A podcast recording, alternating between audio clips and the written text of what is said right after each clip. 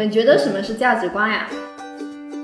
嗯，就我们自己内心的那个答案，无论怎么样都不能舍弃的那个东西。它是你行动背后的动机。我要成为海贼王样的男人，撞了南墙也不回头的感觉。爱上丑陋，即使我不一定知道它是不是正确的，我去坚持它是保持自我的一种方式。我还活在未来，开心就好，开心就好。好，嗯。大家好，欢迎收听方便 IDP 旗下播客《标准答案》，我是大家的成长伙伴 River 大河，我是 IDP 教研团队的 Gaga，我是一个雌雄同体的搞事分子。我是 IDP 课程制作团队的负责人，表面很正经，内心很躁动的宣婷。哎，宣婷，话说为什么咱们的播客叫做标准答案呀？因为呢，我们会觉得关于个人发展和成长这件事情，其实并不存在所谓的标准答案。虽然说我们从小到大考试、升学这些都似乎是有标准答案可以参考的，但是呢。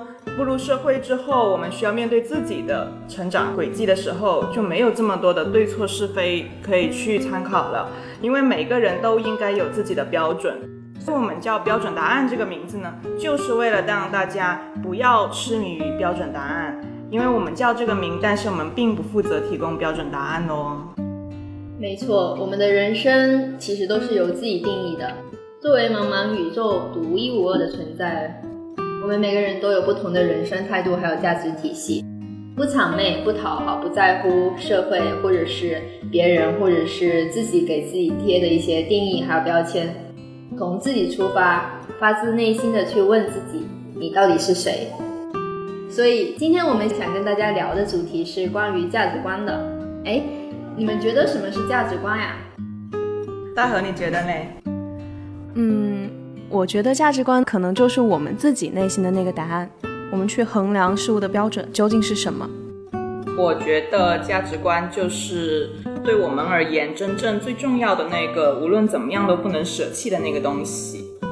那我觉得价值观其实通俗的讲就是一个人的三观，你的价值观会带领你去做任何的决定，还有任何的事情，它是你行动背后的动机。关于价值观的定义。它其实是我们内心深处对于一切事物的衡量标准。其实呢，我们学过 IDP 课程的小伙伴早就接触过价值观这个概念了。大家还记不记得我们在 IDP 课程第一关里面学习的核心理念呢？那个时候大家都觉得这个知识点很难，这个作业很难做，对吧？但是相信那个时候做了作业的同学，经过对自己追问。应该已经澄清了一部分的东西，虽然这个过程很难，但其实那就是一个简化版的价值观问答。所以呢，我们今天就不要来做简化版的了，我们来做一个升级版的价值观问卷，是一个有三十五道题的普鲁斯特问卷。通过这个普鲁斯特问卷呢，一起来做到真实的面对自己的内心，去寻找自己内心真正重要的东西是什么。那我来跟大家讲一下什么是普鲁斯特问卷好了。它其实是一个用来调查被提问者的个人生活方式、价值观、人生经验等问题的问卷。它的名称呢，来自于《追忆似水年华》的作者马塞尔·普鲁斯特。不过呢，普鲁斯特他不是这个问卷的发明者，只是因为他曾经给问卷给过著名答案，所以呢，人们才会把它命名为普鲁斯特问卷。那这三十五道题里面呢，基本上都是一些直击灵魂的问题。非常非常建议大家在听完我们对于这些问题的回答之后，也自己能够追问一下自己。那么接下来我们三个人先玩一个关于普鲁斯特问卷的小游戏吧。什么游戏？嗯，就是咱们三个轮流抽取问卷中的问题来进行回答。比如说我抽取了向嘎嘎提问，嘎嘎回答之后，他又可以再向轩婷提问，这样子接龙的形式来进行作答。期待大家也能够从我们的问答中感受到不同价值观的碰撞，也能更明确自己是怎样的一个人，想要的究竟是什么。哦，所以说我们面前摆着的这个小盒子就是用来抽问题用的，对吗？没错的，那我就先来喽。第一个问题我要问嘎嘎，嗯，这个问题有点，你对自己的外表哪一点不满意？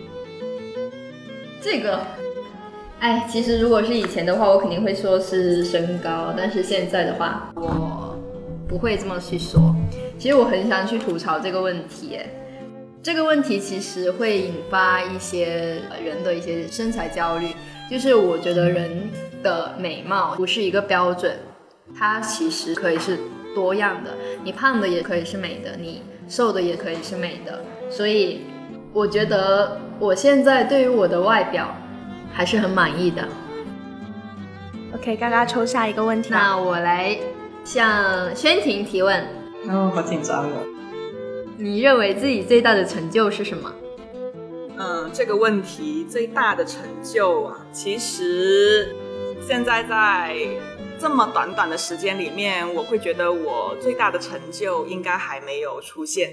对，但是如果说截止到现在，我最大的成就，嗯，我觉得我是能够让身边的人感到快乐的一个人。所以我反而觉得，如果这个问题你在一年之前回答我的话，我应该会说一些我的作品之类的吧，比如说我写过的一些有影响力的东西啦，比如说课，比如说。以前发表的一些报道等等那些数据的东西，但现在我会觉得是我能够给身边的人的一些惊喜和温暖，然后看到他们觉得很开心，或者是爆哭，或者是很惊讶的这些样子，然后能够给他们很美好的回忆，在很久很久之后，他们还是会回想起来那一次的惊喜，那一次的快乐，这个就是我觉得我目前来说最大的成就了。刚才嘎嘎问我最大的成就，那我刚刚好就抽到了一个反面的，就是你最大的遗憾是什么？啊，最大的遗憾，其实我最大的遗憾应该是自己在爷爷过世之前没有花时间好好的去陪伴他吧。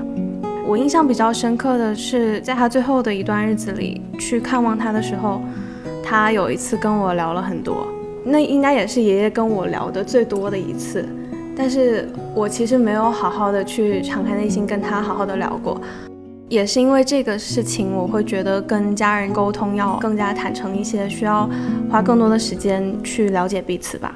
嗯，其实这个我也有一些同感吧，就是我外婆前段时间过世之后呢，我妈妈。她就很感慨，就说其实有很多事情都还想着说，等到她退休了之后，或者是等到有空的时候，我们再去做。但其实没有这一种等待的机会给到你，只是你自己认为还有很多时间，其实并没有。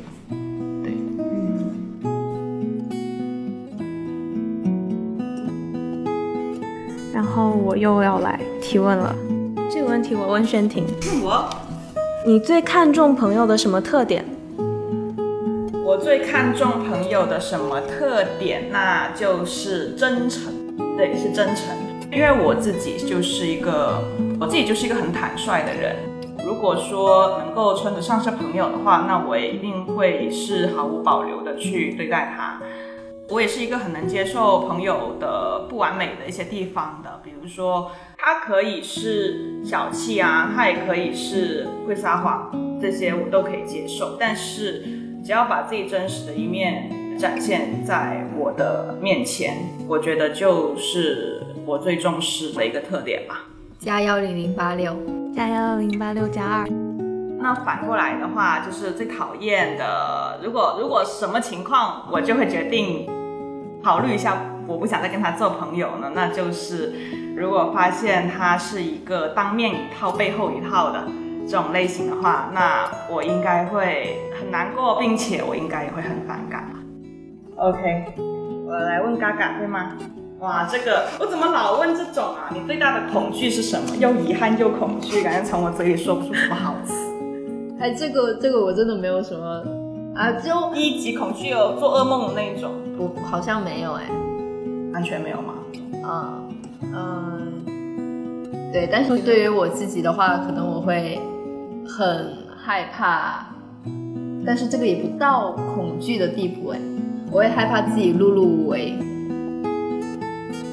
好，那到我，那我就来问 River 了。你最想拥有的是哪种才能？其实挺想拥有时间旅行的超能力。问轩婷，你的座右铭是什么？我座右铭有变过哎。念书的时候，我的座右铭是“不鸣则已，一鸣惊人”，很猛，对不对？我以前就很喜欢能仰天大笑出门去，我辈岂是蓬蒿人那种气势，所以我就觉得我一出山，我一出手，我就要把别人给震慑住。用电影里面的那种画面镜头的话，那就是全部人都哇的那种排山倒海，闪亮登场。哎，但现在的话就是人生得意须尽欢吧。嗯，现在是这样子。对，开心就好，开心就好。好，那我抽了。那我就问那个 River，如果你能够改变自己的一件事，那会是什么？我想改变的东西，其实我又不想改变它。就是我的固执，其实是我觉得我想改变它，但是这也是我喜欢我自己的部分。为什么又想改变又喜欢它？因为有时候我的固执会让我很头大，有时候太过偏执、钻牛角尖、听不进别人意见的时候，事后又会对当时的自己非常恼火，在想怎么蠢成这个样子。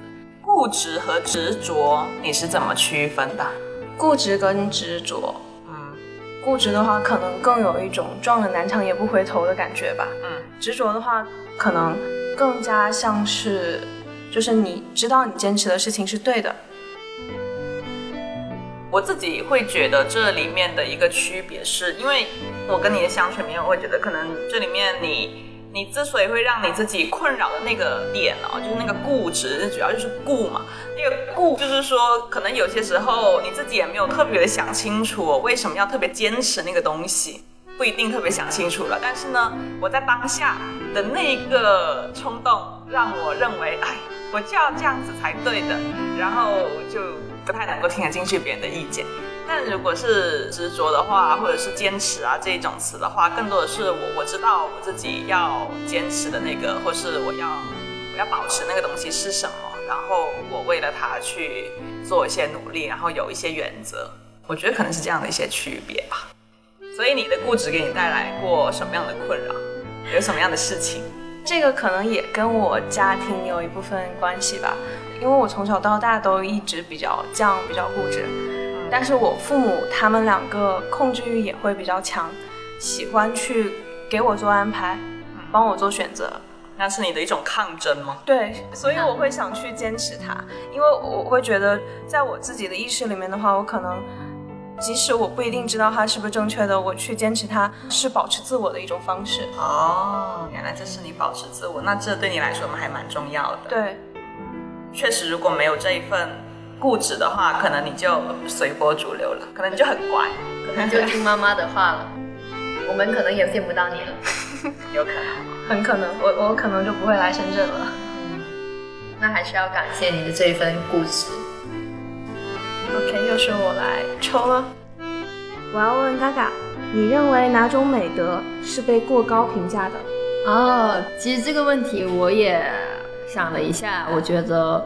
现在我们是会过高去评价善良，因为我觉得就是虽然我们现在都会去说宣扬善良善良，但是其实我们人性就是有很多恶的地方，然后善良只不过是在道德我们的呃社会道德标准下面给它框架出来，给它标定出来的一个东西，但是善良的底下，善良的背后到底还是不是善良，我们其实是看不到的。所以其实想提一个问题，问问在座的两位，就是你们是认为人性本善还是人性本恶？我其实会觉得是没有到本恶的程度，但是也谈不上本善吧。我反倒觉得，我更崇尚一种观念，就是人一出生是一种白纸。对，就是你要往你这个天平要往哪里偏呢？是可能有一部分环境造成的，有部分你自己选择的一个结果。还有更多的就是理解说，你觉得什么样的东西、什么样的行为才叫做善良的行为？对，我也觉得这个涉及到对善良的定义，就是人本身肯定都是，首先是利己，然后利己不一定是对别人造成伤害，嗯，但是你利不利他，这是自己个人选择的问题了。那其实关于这个问题的答案，我之前也是跟宣婷一样，是认为人他出生其实是一张白纸。但是后来呢，我又仔仔细去想了一下，思考了一下，我觉得其实人性可能还是人性本恶，因为恶其实在我看来，它不是一个完全的贬义词。出生的时候没有那么多的框架去限定我们自己的话，那其实我们都会是想要去满足自己的本我的最原始的那些需求。就是我怎么样更好的去生存，怎么样更好的去为自己争取到利益。但是这些我们去争取自己利益的这些时候，就会是涉及到很多道德价值、社会价值的一些东西。所以，人性本恶在我看来，就是说他其实就是为了争取自己的一个权利，只是因为社会的道德让我们变成一个。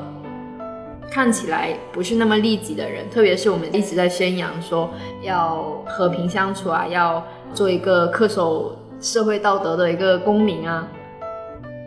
而且就是后面的话，我有遇到一些事情，就是因为我之前也是会觉得大家都是善良的，但是后来我会发现，如果我是以一个其实人性没有那么善良的角度去看。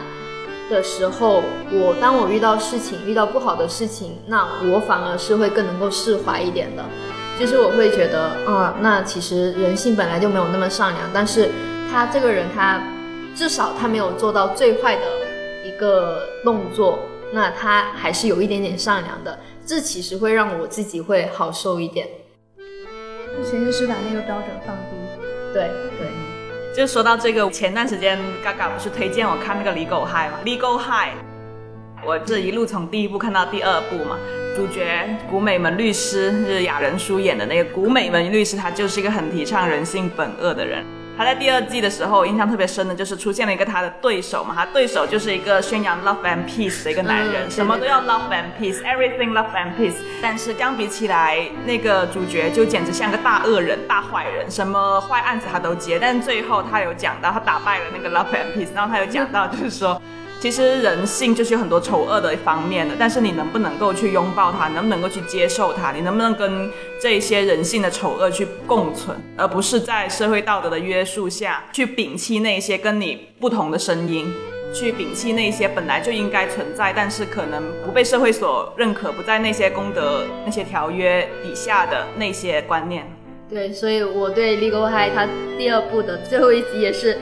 深受鼓舞，所以我的个性签名就是他最后的那一句，就是爱上丑陋。对，爱上丑陋。好，那呃，我来抽下一个问题。这个问题我来问谁好呢？啊，那我来问宣婷吧。嗯，你认为最完美的幸福是什么样子的？哦，这个题因为是普鲁斯问卷里面的零一，所以我准备了。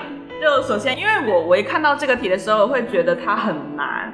我觉得它比核心理念还难，因为因为核心理念比这个还要具象一点嘛，是工作的一些准则，你可以先去列出一些比较关键的关键词，然后呢，难的地方是在澄清的过程。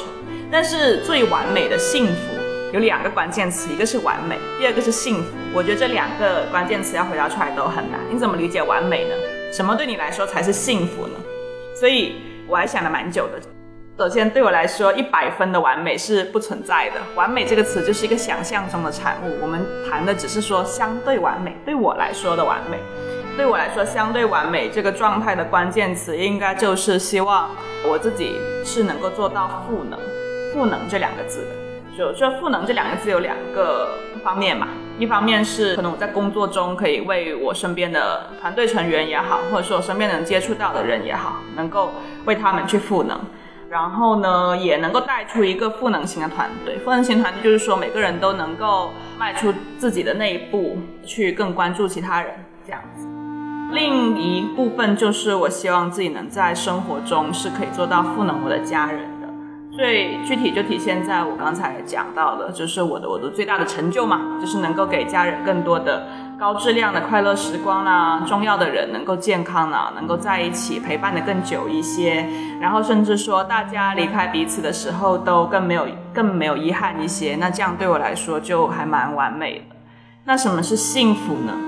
我会觉得完美的状态未必幸福，因为赋能很累的。其实就是赋能，就是你要用你自己的能量去怎样怎样。然后就比如说我，我其实这一段时间吧，就处于一个能量比较低的一个状态，其实幸福感就比较没那么低。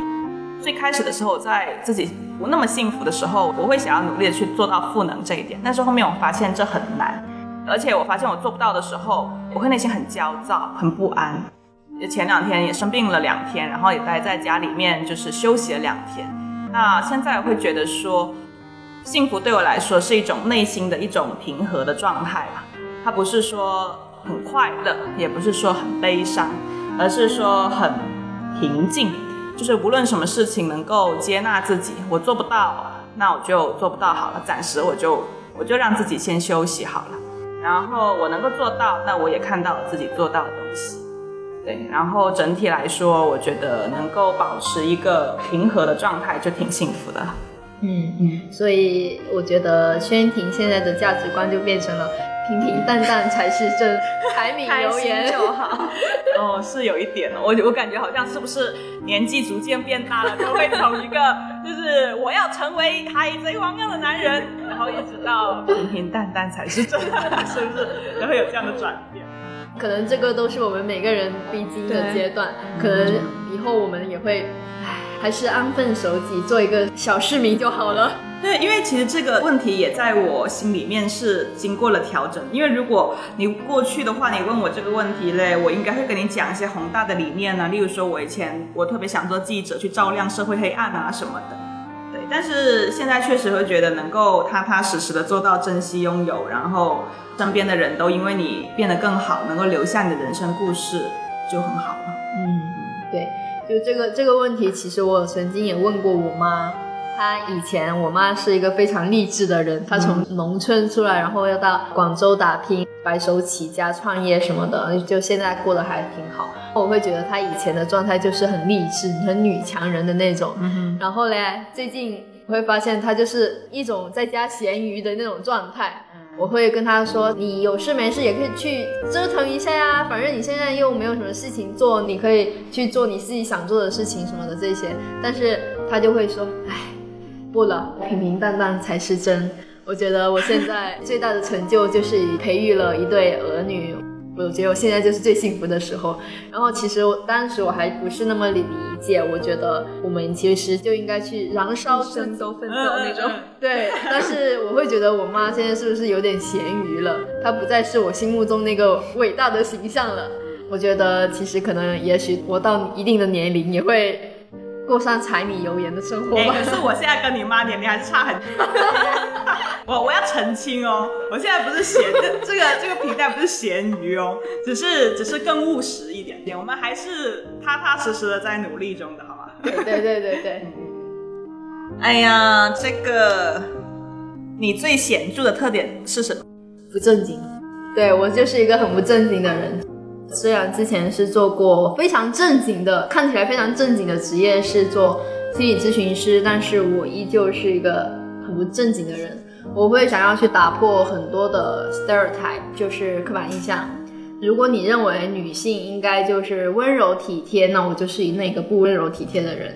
如果你认为我们的纹身是一个不良少女的一个象征，那我就去纹身。对，所以我其实我一直都是在打破这种。社会给我们或者是给性别加的一些标签的一个人。我们问我们的轩婷，这一生最伟大的爱是谁？最伟大的爱啊，真的不是小情小爱的这种爱。如果说是最伟大的爱，其实说到这个爱呢，在我心里那个爱还蛮广，还蛮广义的。恋爱这件事情只是爱的。诸多的对组成要素而已，而且其实，在我的心里面，能够跟我恋爱的人，也应该跟我有同样的理解爱的那种观念才行。可能我的爱它不是聚焦在某一个人身上的，那我这一生中最伟大的爱，可能就是，我觉得爱本身就挺伟大的吧。如果你说这一生中最伟大的爱是谁是什么的话，忽然就变得很聚焦了。但是其实我并没有这样的东西。如果用我一个朋友的，他跟我聊过这个话题，他的话来讲，就是爱这个世界吧，爱这个世界。那这个世界就包括了身边的人，然后也包括了小动物。尤其是自己养了小动物之后，对于身边的所有的小动物都有很多的爱。然后还有就是对于那些虽然我可能触及不到，但是也非常想要去帮助的一些人，比如说我以前去过农村里面看到那些眼睛亮亮的小孩子啊之类的，对，其实都会觉得很爱他们，但是他并没有一个谁或者是什么，但我觉得爱本身就很伟大了。啊哈。那就问嘎嘎最喜欢的职业是什么？当然是现在的这个职业啦。嘎嘎今天各种呈现，我喜欢我自己，我喜欢我现在的我发现了，就你就是一个，就是一个对自己接纳程度很高，对接纳程度特别高的人，嗯，就是有些自己的，有些有很活在当下，你是一个，我还活在未来，就是我会把我的。呃，价值观是，我会我会更多的把我的眼光放在当下，还有就是未来，我反而是会很少去复盘我以前过去的经验。所以，如果你去问我到现在最快乐的时光是什么，最快乐的记忆是什么，我其实会想到很多快乐，但是没有到最，我都会觉得最那个字应该是在未来会发生，要到我死去的那一刻才会知道我是一个什么样的人，以及我经历的最痛苦的呃，或者是最开心的事情是什么。回到这个话题，我最喜欢的职业，我会希望是可以去输出我价值，还有去影响到别人的一些职业吧。比方说我现在做的工作，说出我最喜欢职业是我现在的工作的，应该各位听众都很少很少，是件很难得的事情。嗯，对，所以就是如果有这种想法的话，那加班都会是快乐的。哎。这个我两个人的答案都想听，在什么情况下你会撒谎？我会觉得可能要伤害到别人情绪的时候，我会选择撒谎。就是如果是他是会对别人产生不好的影响，你会顾虑到他别人的感受，你就会撒谎是吗？善意的谎言。对，但是也要取决于这个谎言到底是大还是小啊。我的话。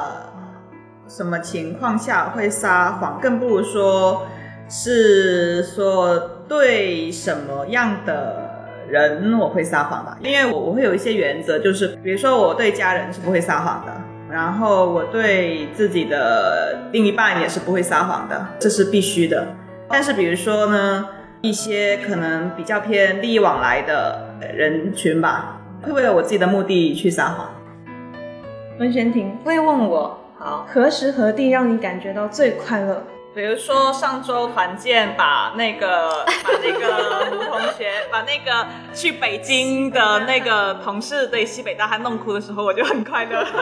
他在猛男流泪的时候，我就非常的快乐。你们快乐的时候，我就很快乐。补充一下，当时是我们给他准备的一个视频，是我策划的。在此之前，我就感觉到他可能会感动，很哭哦。是这样子的，背景是他要走了。另外呢，我们另外一个同事就是那个大贵啊，对，就是那个上期给你们录节目的大贵，他也生日。然后呢，二合一结合在一起，我们就一起搞个活动。对，然后呢，我就去问他，你走的那天会不会哭？他说，我绝对不会哭，我西北大汉，从不流泪。哭完之后，我们就一起合唱《朋友》。当时，当时还有一张非常经典的照片，就是西北大汉在那里流泪，然后我们的郑老师在旁边笑得模糊。其实除了他在哭之外，其他人都在笑到模糊。所以就这种时候让我觉得很快乐吧。嗯，不用什么很大的事情。如果你有来世，你希望成为什么样的人或者是物？我想成为植物。因为我觉得 自己能够进行光合作用，自给自足特别酷。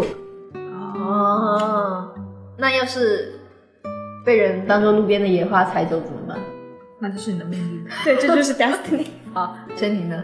哦，你要问我吗？来世还是想做人吧？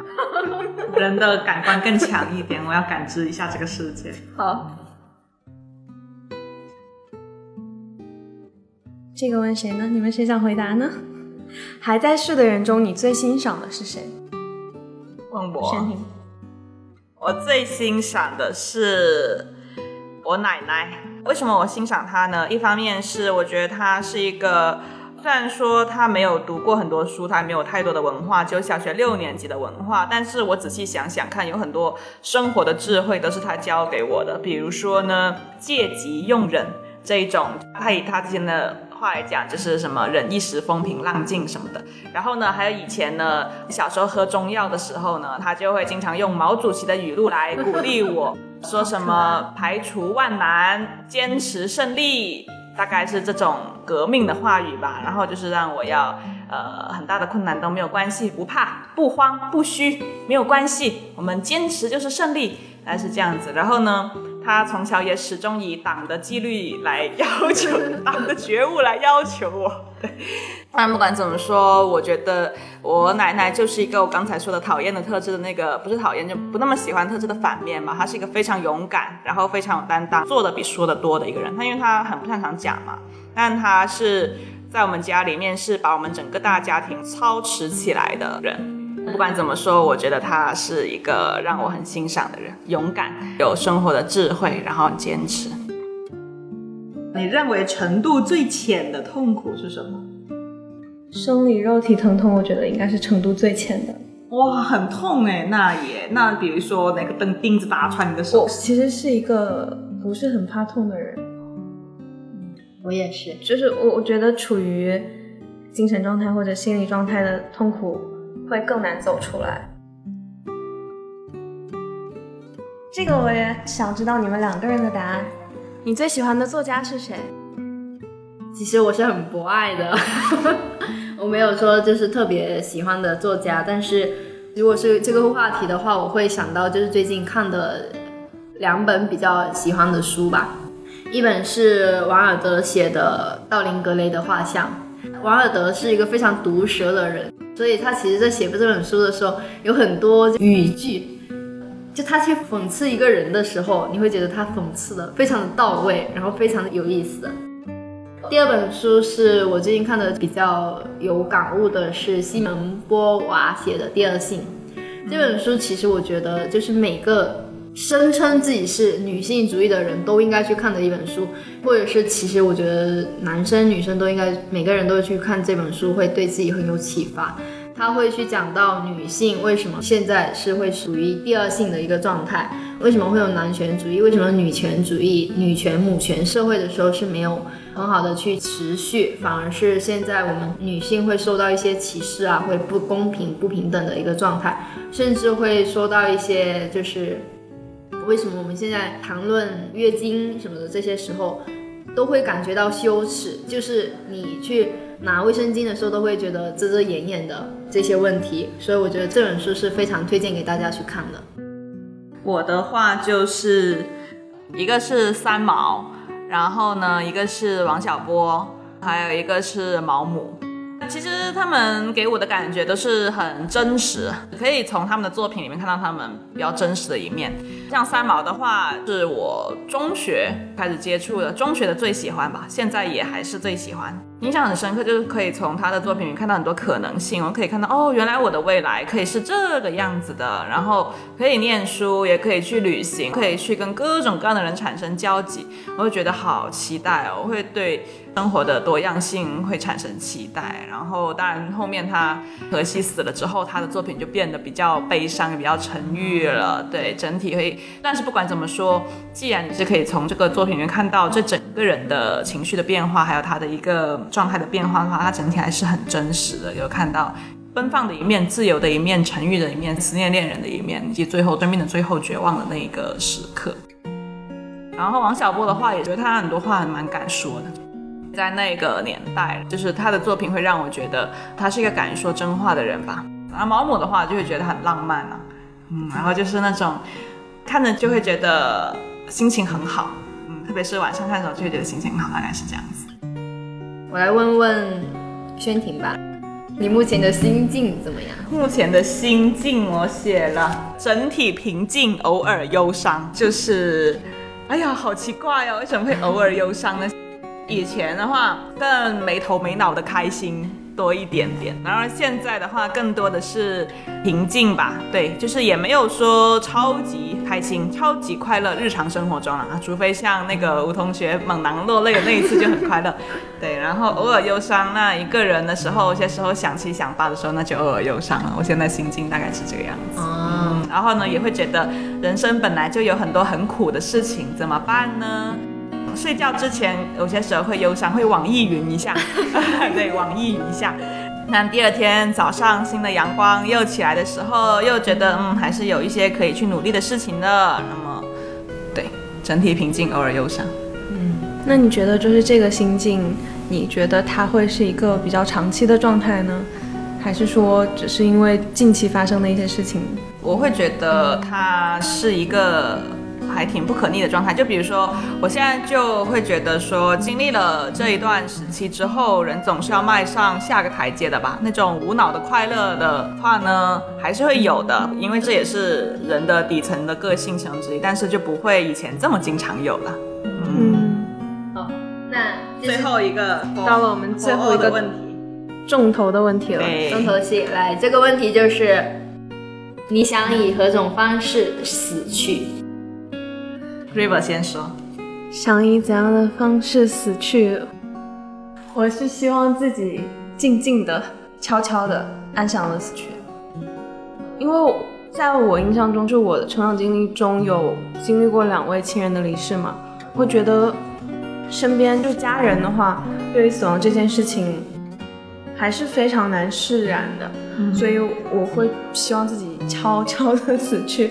然后在我其实也不想活多长，就是希望自己活得不要那么长，但是健康一点，就在自己老年的时候不要给其他人造成困扰麻烦。对，像我外婆，因为其实当你老了，病痛比较多的时候，你自己也很痛苦，身边人也很痛苦。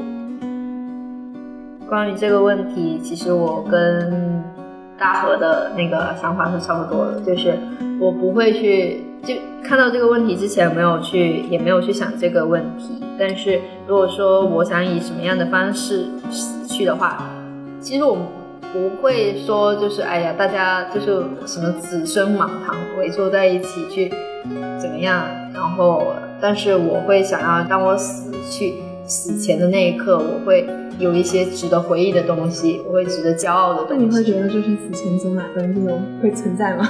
呃，我觉得会有的。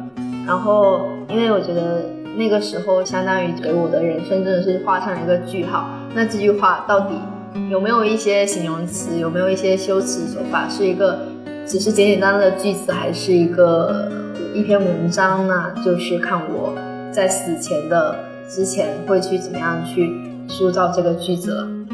如果是我的话，我我还蛮怕痛的，所以我我就是第一个就是很不想要有痛。对，我希望自己没有太多的痛苦，就算是给我打了镇定，让我一直睡着，或者是深度睡眠，或者是怎么样的话，就是这样子死去也可以。但是我不希望在痛苦中开膛破肚，然后死去，多可怕！我一想到就太可怕。然后第二个就是我跟你们不一样，我不想静悄悄，我是希望对我重要的人在我身边的。对，这有点自私，但是确实是我的想法吧。嗯。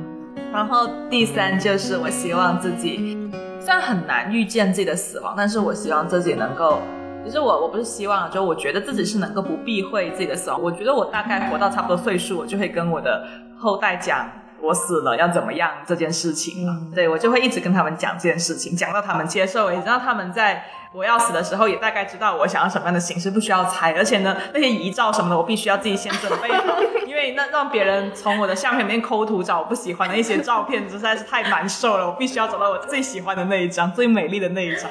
那可能你你找到的就是自己二十多岁的那张照片。没有啊，老了也可以很美丽啊。所以就就这三点吧，不要有痛苦，然后重要人在身边，然后呢，早点接受死亡这件事情，早点交代清楚。所以我觉得，如果就是呃，宣婷可能以后搞自己的葬礼的话，会把它弄成一个 party。嗯，不好说，但是遗照一定要美。好啦，今天的节目到此结束了。大家记得听完播客后，也要花时间梳理自己的普鲁斯特问卷，当做是对当下的一个梳理和记录。相信等你过几年之后再做一次这份问卷，你的心境也会有一些显著或者是微妙的变化哦。当然，如果你想针对这份问卷中的某一个问题进行深入的探讨，也可以在群里发起讨论哦。那我们下期再会喽。好的，拜拜。拜拜。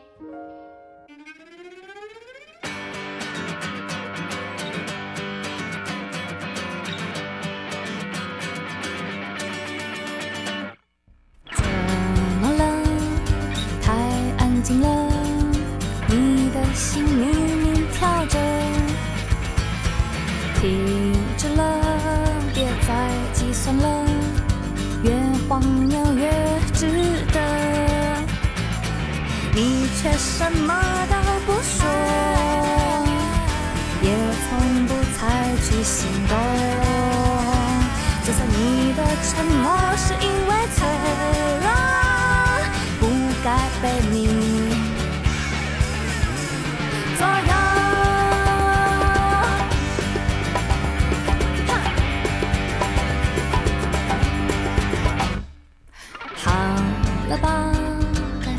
放弃了吧，原则就要失守。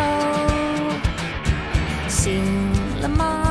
自我就要崩溃了，讨好你没有尽头，你却什么都不说，也从不采取行动。